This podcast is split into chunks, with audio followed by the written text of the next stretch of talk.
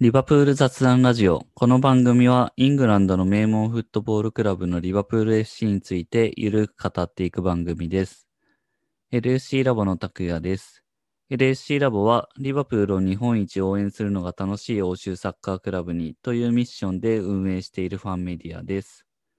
今回はプレミアリーグ第15節のウエストブロムウィッチ・アルビオン戦の振り返りを、えーしております。では早速本編をどうぞ。はい。では、えー今回はプレミアリーグ第15節のウエストブロムウィッチ・アルビオン戦の振り返りをしていきたいと思います。一緒にお送りするのが、えー、イタツさんとトリコレッツさんです。お二人よろしくお願いします。お願いします。お願いします。はい。結果は、えー、1-1のドローゲームというところで、えー相手の監督のサム・アルダイスに、まあ、まんまとやられたなっていう試合でしたが、えー今回はこの試合を振り返っていきましょう。まず、えーと、メンバーからですが、メンバー的になんか特筆すべきところはありましたか、トリコさん。えー、リバプールで言うとそんなにないですかね。ケイタもまたいなくなっちゃったので、ああ、そうですね。それがありましたね。ケイタもしれっとね、またいなくなってしまったので。まあ出せる中ではベストメンバーじゃないですかね。そうですね、2節前の、えーっと、スパーズ戦からは、えーっと、センターバックが、まあ、リース・ウィリアムスからマティプに変わってるぐらいで、カーティス・ジョーンズもその時出てましたし、まあ、逆に前節クリスタル・パレス戦は、えーっと、カーティス・ジョーンズの代わりに、まあ、ナビゲーターが出てっていうところで、まあ、メンバー的にはだいぶ、こんな感じでっていうところでしたよね、予想的にも。そうですね。まあ南野が出るか出ないかみたいなところはちょっと注目してましたけど、そうですね。まあ、試合的にはまたまあすぐあるんで、その辺は、うんこう、交互にっていうところもある程度は考えてるのかもしれないですね。そうですね。で、えっ、と、試合の方は、まあ、これも結構予想通りっていうか、かなりドン引きで、ウエストブロムの方は守ってっていうところで、もう試合の最初からそんな感じでしたよね。そうですね。本当に3分とかそのあたりからもうほとんど全選手 ウエストブロム陣にいるみたいな状態でしたね。うん。なんか5-5みたいな。そうですね。550とか、まあ64に近い瞬間も多分あったと思いますけど、うんもう、えっ、と、ペナルティーエリアの幅3分の2ぐらいにすでにディフェンダーが4人ぐらいいるみたいな、うん、そういう状況がもう結構あったので、やっぱり中はもう思いっきりがっしり固めてきましたね。うん。で、そんな中ですが、えー、まあ割とこじ開けたのは、時間的には早くて12分に、えっ、と、先制点ですね。マティップのパスからマネが、えっ、と、またすごい、えー、シュートで決めるという点でしたが、これはマティップのパスすごかったですね。そうですね。マティップのパス、あの、もちろんよくあの瞬間、空いたマネを見つけたなと思ったのと、マティップ、ちょっとこう、体が外向きっぽくなるトラップをしてから、内側に体をぐっとひねって、あのマネにパスを出してるので、うん、そういうちょっとフェイク的なものも効いたかなと思いますね。うん。またマネのシュートがすごかったですね、イタツさん。うん、まあ、なんだろう、あんだけドン引きされてたんで、まあ、うんセンターバックがいかに、こう、パスを出してくれるかなって思って見てましたけど、はいはい。まあ、このシュートシーンを含めて、もう、マネのびっくり人間ショーみたいな展開の 幕開けでしたね、これは。そうですね。まあ、ここで12分に決まりましたけど、そこまでのリバプールのこうなんか、引いてる相手に対しての狙いみたいなのってどんな感じでした？えーっと、まあ、とにかく、うん、そうですね、外を使うか、まあ、中を使うかっていうのが、まあ、最初の選択肢になるわけですけど、最初の方は結構、えーっと、中を使えるように選手たちがいろいろ動き回って、で、ウエストブロムの守備が結構人についてきたので、はいそ。れで相手の守備をずらしてスペースを作って、そこに走り込むみたいな、この先制点のシーンもそうですけど、うんそういう感じで結構フリーランで相手を動かしてずらしてっていう形から縦パスを蹴るみたいな発想はあったと思うので、最初の方は割とよく機能してた感じはしますね。うん。その辺ってもうある程度試合前からの狙いっていうか、多分まあ、相手がウエストブロムで、まあ監督がアラダイスっていうところで、ある程度まあ想像つくかなっていう感じだと思うんですけど、うんその、まあ予想されるそういう相手の受け方に対してこう行くみたいなのはある程度まあ試合前から考えている感じなんですかね、そういうのって。そうでしょうね。まあ、とにかくやっぱりウエストブルムがこの形で来るだろうということは予想がついてたと思うので、うん。まあ、その、ある瞬間に、例えば誰がどこに動いて、そこに誰が入り込んでっていうのを、まあ、みんなが、えっと、考えてやってるかっていうと、まあ、イメージを共有して、うん瞬間的にアドリブでぐらいの感じだとは思うんですけど、はいまあはい。そういったあのイメージのすり合わせっていうのはやっぱりまあ結構固定して特に3トップはメンバーをやってるっていうところもあって非常にうんその辺の相互理解は高いので、はい。このゴールシーンもサラーが下がって代わりにジニが上がってそこで相手センターバックを引きつけてできたスペースにマネが入ってくるみたいな3人動いてでかつマティップのパスとマネの技術っていういろんなものが重なり合わないとできなさそうなゴールなんですが結構それが普通にできてしまうというのが、まあ、今のリバプールの連携のレベルの高さじゃないかなっていう感じですね。はいはいはい。あとそうだ、あの、トリコさんがツイッターであの試合中にアメフトに例えてたと思うんですけど、はいそれについてちょっと聞きたいなと思ってたんですよね。えっ、と、まあもう、まあアメフトって攻撃守備分かれて、攻撃側は、まあクォーターバックというピッチャーみたいな存在の人が、こう、ボールを受けて、で、その目の前に、こう、パスを受ける人たちがいて、で、相手の守備陣もそのパスを受けさせないように、まあ基本的にはゾーンで守ったり、まあ、危険な人にはマンマークをつけたりしますけど、そういう形で結構、もうこの試合は、ウエストブロムががっちり引いて、も攻守が完全に、ある意味、単性みたいにもう分かれてしまっていた状態だったので、うんうんうんその固く敷いたブロック、相手がすでにブロックを作ってきたところに対して、それを動かしてずらして、そこにパスを放り込むっていう形がちょっと構造的に似てた感じがしましたね。なるほど。すいません。えっ、と、アメフトとサッカー、やっぱりどうしても違うのが、アメフトはあの敵陣の一番奥まで、ラグビーみたいに一番奥まで行けばいいわけですけど、サッカーはどうしても最後真ん中にボールを集めなければならないので、はいはい。ちょっとそこのさらなる工夫っていうのはどうしても必要になってきますね。うん、確かに。うんシュートして入れないといけないわけですからね、うんゴールに。うん。アメフトの例えすごい分かりやすかったです。あ、そうですか。あのー結構ボール持ってる人を見ちゃいがちですけど、あ、マジで？ボール持ってる人見なくていいやっていう気持ちになりましたね。ああ。こう何が。が起きるかを予測したり分析したりっていう観点で見ようとしたときに、だ視野の集中が誘導されやすくなりましたね。確かに、あんまこう、ボールに取りに来る感じではなく、まあ、出させてそこからどうするかみたいな感じで、ウエストブロムはやってた感じですもんね。うん。そうですね。だから、なんていうか、ウエストブロムも蹴らせてもいいけど、うん。相手のパスを受ける側、レシーバーにはもうボールがいかないようにしようという形の守備だったので、うん。割とまあ、前半はそんな感じでずっと行ってた感じですかね。そうですね、まあ、前半の、えっと中盤ぐらいからもう少しもっと中が硬くなってきたので、うん。外を使い始めて、特にあの、まあ、これはいろんなタイミングでありましたけど、ロバートソンからの高速クロスで逆サイドみたいな形ありましたねは。結構頻発してたかなと思いますね。うん、特に結構ウエストブロムがマネに対してダブルチームぐらい厳しくついてきてたので、うんその代わりにロバートソンが外でフリーになってクロスっていうシーンはよく見られたかなと思いますね。なるほど。まあ確かによく見た感じしますね。記憶にある。またね、点で合いそうなちょうどいいクロスをロバートソンが蹴ってたんですけど、ギリギリ合わないっていうシーンがちょっと多かったですね。確かに。サラーの足がもうちょっと長ければみたいなのもありましたね。そうですね。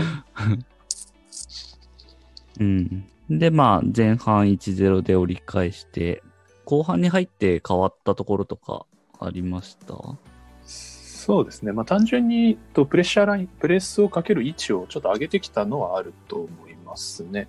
えっ、と、ウエストブロムはまあそれまで5-5とか6-4みたいにもう最前線いない状態で、まあセンターバック、リバプールのセンターバックには持たせて、自陣の半分ぐらいから少しずつプレッシャーをかけていくっていう形だったんですけど、うん。まあそのラインがハーフウェイあたりまで上がったかなと思ったのと、あとは、えー後半ウエストブロムは541というか451というか、えっ、と、最前線に1を置くようになってきましたね。まあこれはあの前半の30分過ぎぐらいから、えっ、と、最前線実はいたんですけど、まあそこはい。で収めて陣地回復を図るようになってきたので、それに少しずつリバプールが、えー押し込まれ始めた感じがしましたね。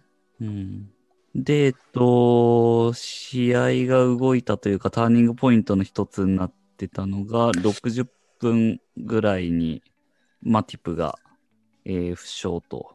これはちょっとなんか、最初なんか何が起きたんだろうってよくわかんなかったですけど、結構痛そうでしたよね。そうですね、もう瞬間ですぐプレーをやめて手を挙げちゃってましたからね。手挙げて、うん。うん。最初はなんかボールでも当たったのかなと思ったんですけど、そうっすね。いわゆるなんか下腹部にボールが当たりましたみたいな、ちょっと痛がり方というかリアクションに最初は見えたんですけど、あんまなんか当たってもないし、リプレイ出ても。うーん、まあちょっと残念と言うしかないというか、そうですね。まあ、なんて言うんでしょう。まあもうすでに結構そのマティップは いたらラッキーっていうのが 説として強くなってきてますけど、そうですね。まあこの試合の総合的な、あのー差し引きで言ったらまあプラスだったかなっていう気がしますけどね。はいはい。アシストもしたし、みたいな。はいうんうんそうっすね。あれなんかどれくらいで戻ってくれるとか出てるんでしたっけ？その後の情報って。うん。いやー、見てないな。そうですね。まだあんまり見た覚えがないですね。どうなんですかね。うん。まあ、クロップは確か、なんだろう、そんなに重症じゃないけど、ピッチに残しておけるほど軽くもないみたいな、うんまあ、いつものはぐらかし、コメントしかまだ出てなかった気がします。うん。そうですね。なかなかきついですね、マティプも。そうですね。ちょっともう計算がやっぱりなかなか立ちにくい選手になってきてしまっているので、そうですね。今日みたいにやっぱり出ればワールドクラスの選手なんですが、うん。本当そうですよね。そうですね。この感じ、ちょっとなんか、どこで受賞したのかがなかなか分かりにくいのであれなんですけど、多う分、踏ん張った瞬間というか、着地の瞬間とかに、うん。微妙にグリッてやってるんだろうなって思うんですけど、うん。まあ、もうね、多分、なんて言うんでしょう。こう言ったら変なんですけど、足が長すぎるというか、はい。なんかその、まあ、僕はあんまりその辺詳しくないので何とも言えないですけど、太さとか厚みとかに比べて多分長さがありすぎて、そこをうまくバランスできてなくて、筋肉で無理に支えようとして、うん、グリってなっちゃううのかなっていうシーンが結構あるので、ん。なるほ本当はその辺の肉体の作り方とかからできていたらいいのかもしれないんですけど、ど。うんまあ、年齢的にもそろそろ今からっていうのは難しいと思うので、確かに。まあ、冒頭にあったケイタの含めて、ちょっとこの二人は、だいぶ今シーズン、なんかもう繰り返して、いなくなって戻ってきてみたいな感じですから、なかなか厳しいですね。そうですね。いればラッキーっていう 風に、風に捉えるのが、まあなんか気が楽なのかもしれないけど。いれば確実に仕事をしてくれる、まあいい仕事をしてくれる選手たちなのですごく残念ですね。そうですね。期待してるからこそっていうところですよね。うん。で、代わりに入ったのがリース・ウィリアムズでしたね。えーはい。その後結構ウエストブルームの流れにも徐々になってきたなっていう感じでしたけど、この辺は、えっ、と、ウエストブロム的にもちょっとやり方変えてっていう感じだったんですかね。うん、というよりも、なんかさっきは前半リバプールがそのフリーランでいろいろ相手選手を動かして、えっ、と、攻撃ができていたっていうことを言ったんですけど、それがだんだん見られなくなってきたかなというぐらいですね。ちょっと明白な理由があんまり僕も分かってないんですけど、うん。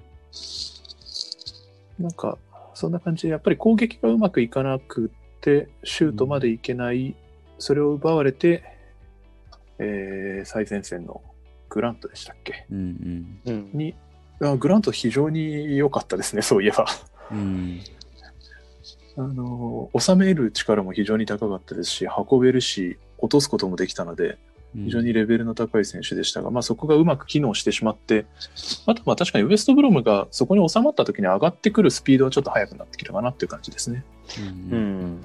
グラントがあれでしたっけ？結構あの長いパスに抜け出してリースとこう走り合ってたのがグラントでしたっけ、うん。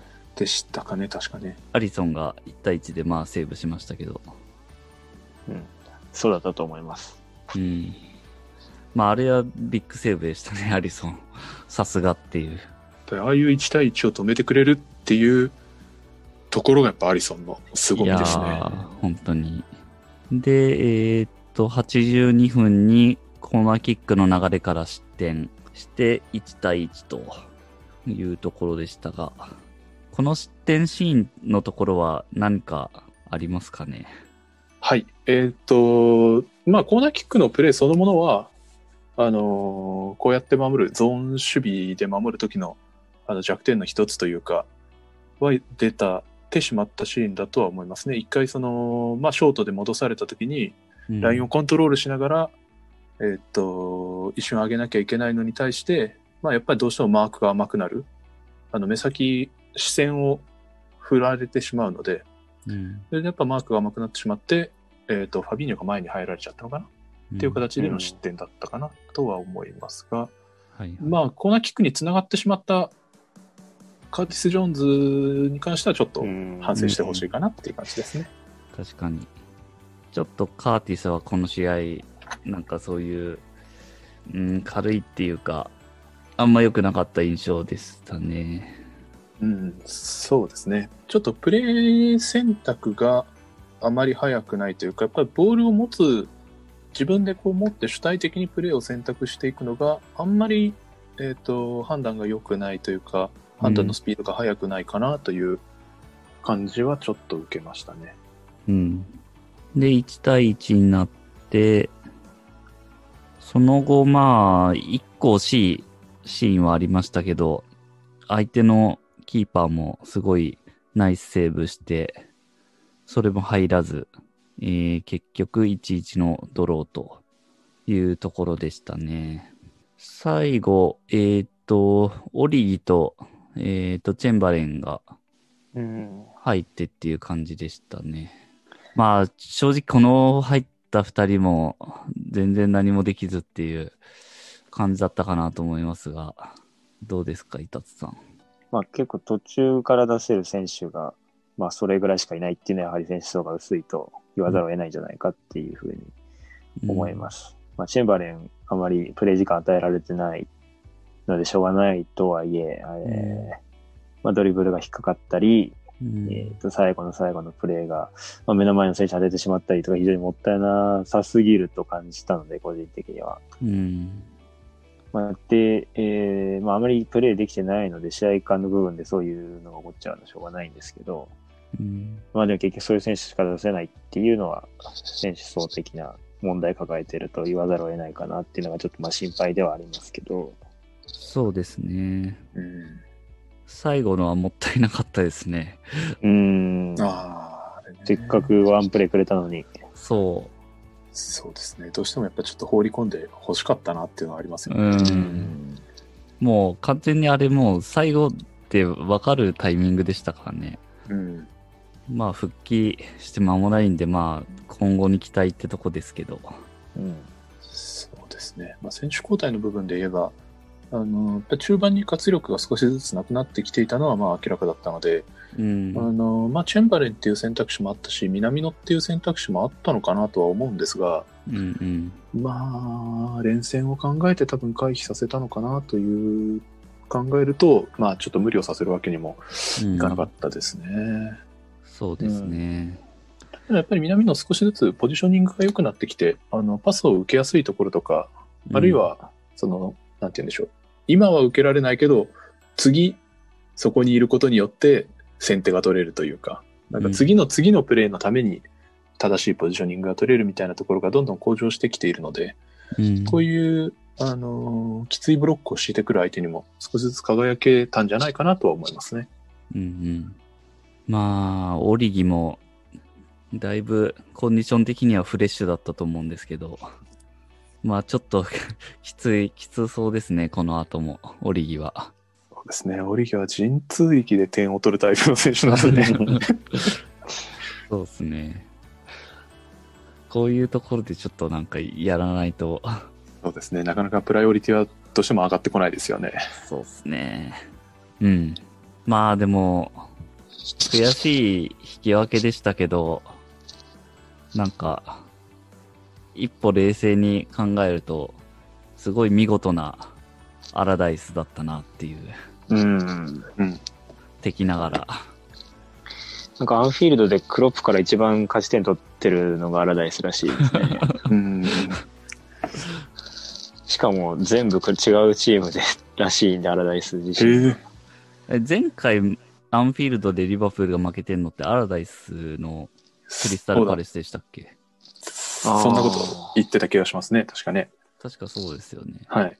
あれ、クリスタルパレスの後にエバートンの監督やってたんでしたっけ？そうじゃないですかね。えー、そうですね。うん。エバートンの時もだいぶ引き分けが多かったイメージが。まあ、やっぱり、うん。なんて言うんでしょう。瞬間的な結果というのか、うん。その、まあ、残留という、その、一本の道筋に関しては、やっぱり非常に、それを達成する能力が高い監督ですし、うん。まあ、例えば今日の前半みたいな、この試合の前半みたいな戦い方を選手に納得させるっていうのも、結構大変なことだと思うんですよね。確かに、確かに。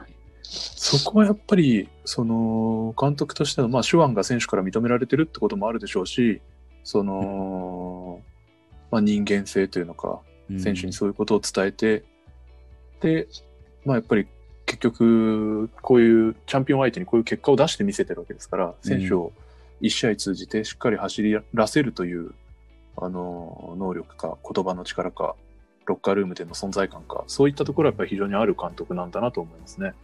確かに。そうですね。今、アラダイスの監督歴見てるんですけど、そういえば代表監督もやってたんですね。あ一瞬、そうだ瞬、今思い出しました。そうなんかでしたね。文春法みたいなの食らってクビになりました。すごい、ほんとちょっとでしたよね、確か。2ヶ月ぐらいです。うん。3ヶ月か、2ヶ月か。いやー、でもすごいいっぱいやってますね。すごいな。そうですね。監督歴は、チーム数が本当に多いですね。うん。いやー、ほんと今回の試合とか見事だったんで、ちょっとこれ他のチームにもちゃんとやってくれよなっていう。そうですね。たまにリバプール相手にだけ確変が起きるチーム結構いますからね。いやー、ほんとそうですね。キーパーの活躍とかセットで。ああ、そうですね。まあまあ、ちょっと、この先のアラダイスもちょっと注目ですね。うん。まあ、こういう個性的な、なんかキャラの、まあ、監督とかクラブとかがいると、ちょっと客観的には面白いですけどね。うん。まあ、今回みたいになんかまんまとやられるとちょっと悔しいですけど、うん。まあ、負けてないし、引き分けでもまだ首位なんで、まあ、全然悲観する、あれじゃないかなとは正直思ってますけど。うん。まあこれをバネにね、次の試合以降にぶつけてほしいですね、選手たちと監督には。そうですね。もう早速、えっ、と、試合すぐ来るんで、そうですね。ですね。毎年のこととはいえ、そうですね。ちょっとこの辺の日程は、うん。なかなか厳しいものがありますね。うん。でもそこでチアゴとか戻ってこれるんでしたっけ？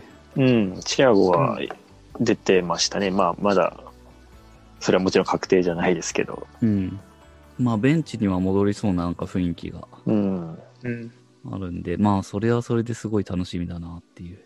ですね。結局全然チアゴ見てないですもんね、今シーズン。うんそうですね。もう1月になっちゃいますから。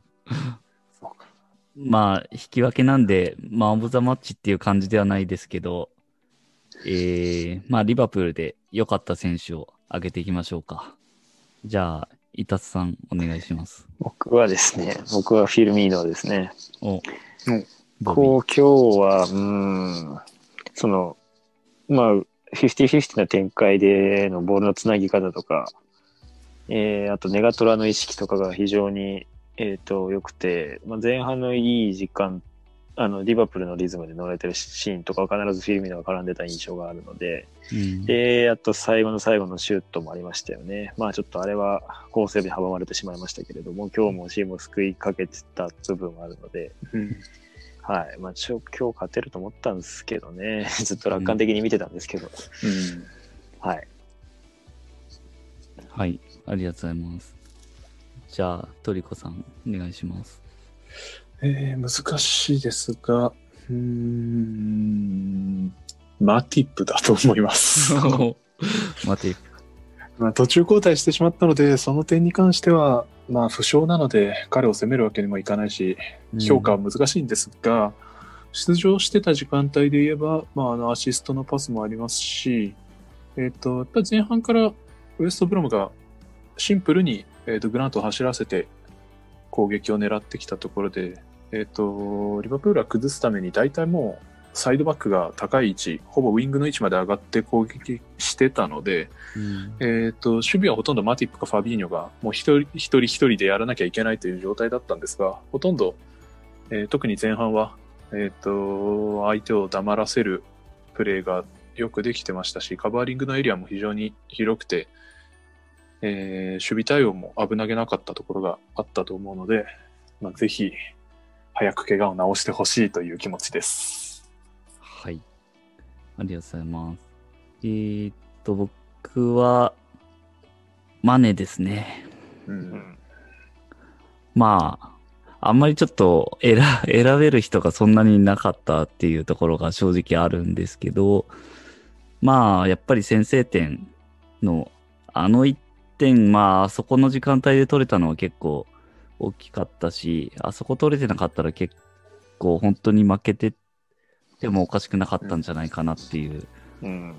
ところもあるんで、えー、まあそこの大きな1点を取ったっていうところで、マネですね。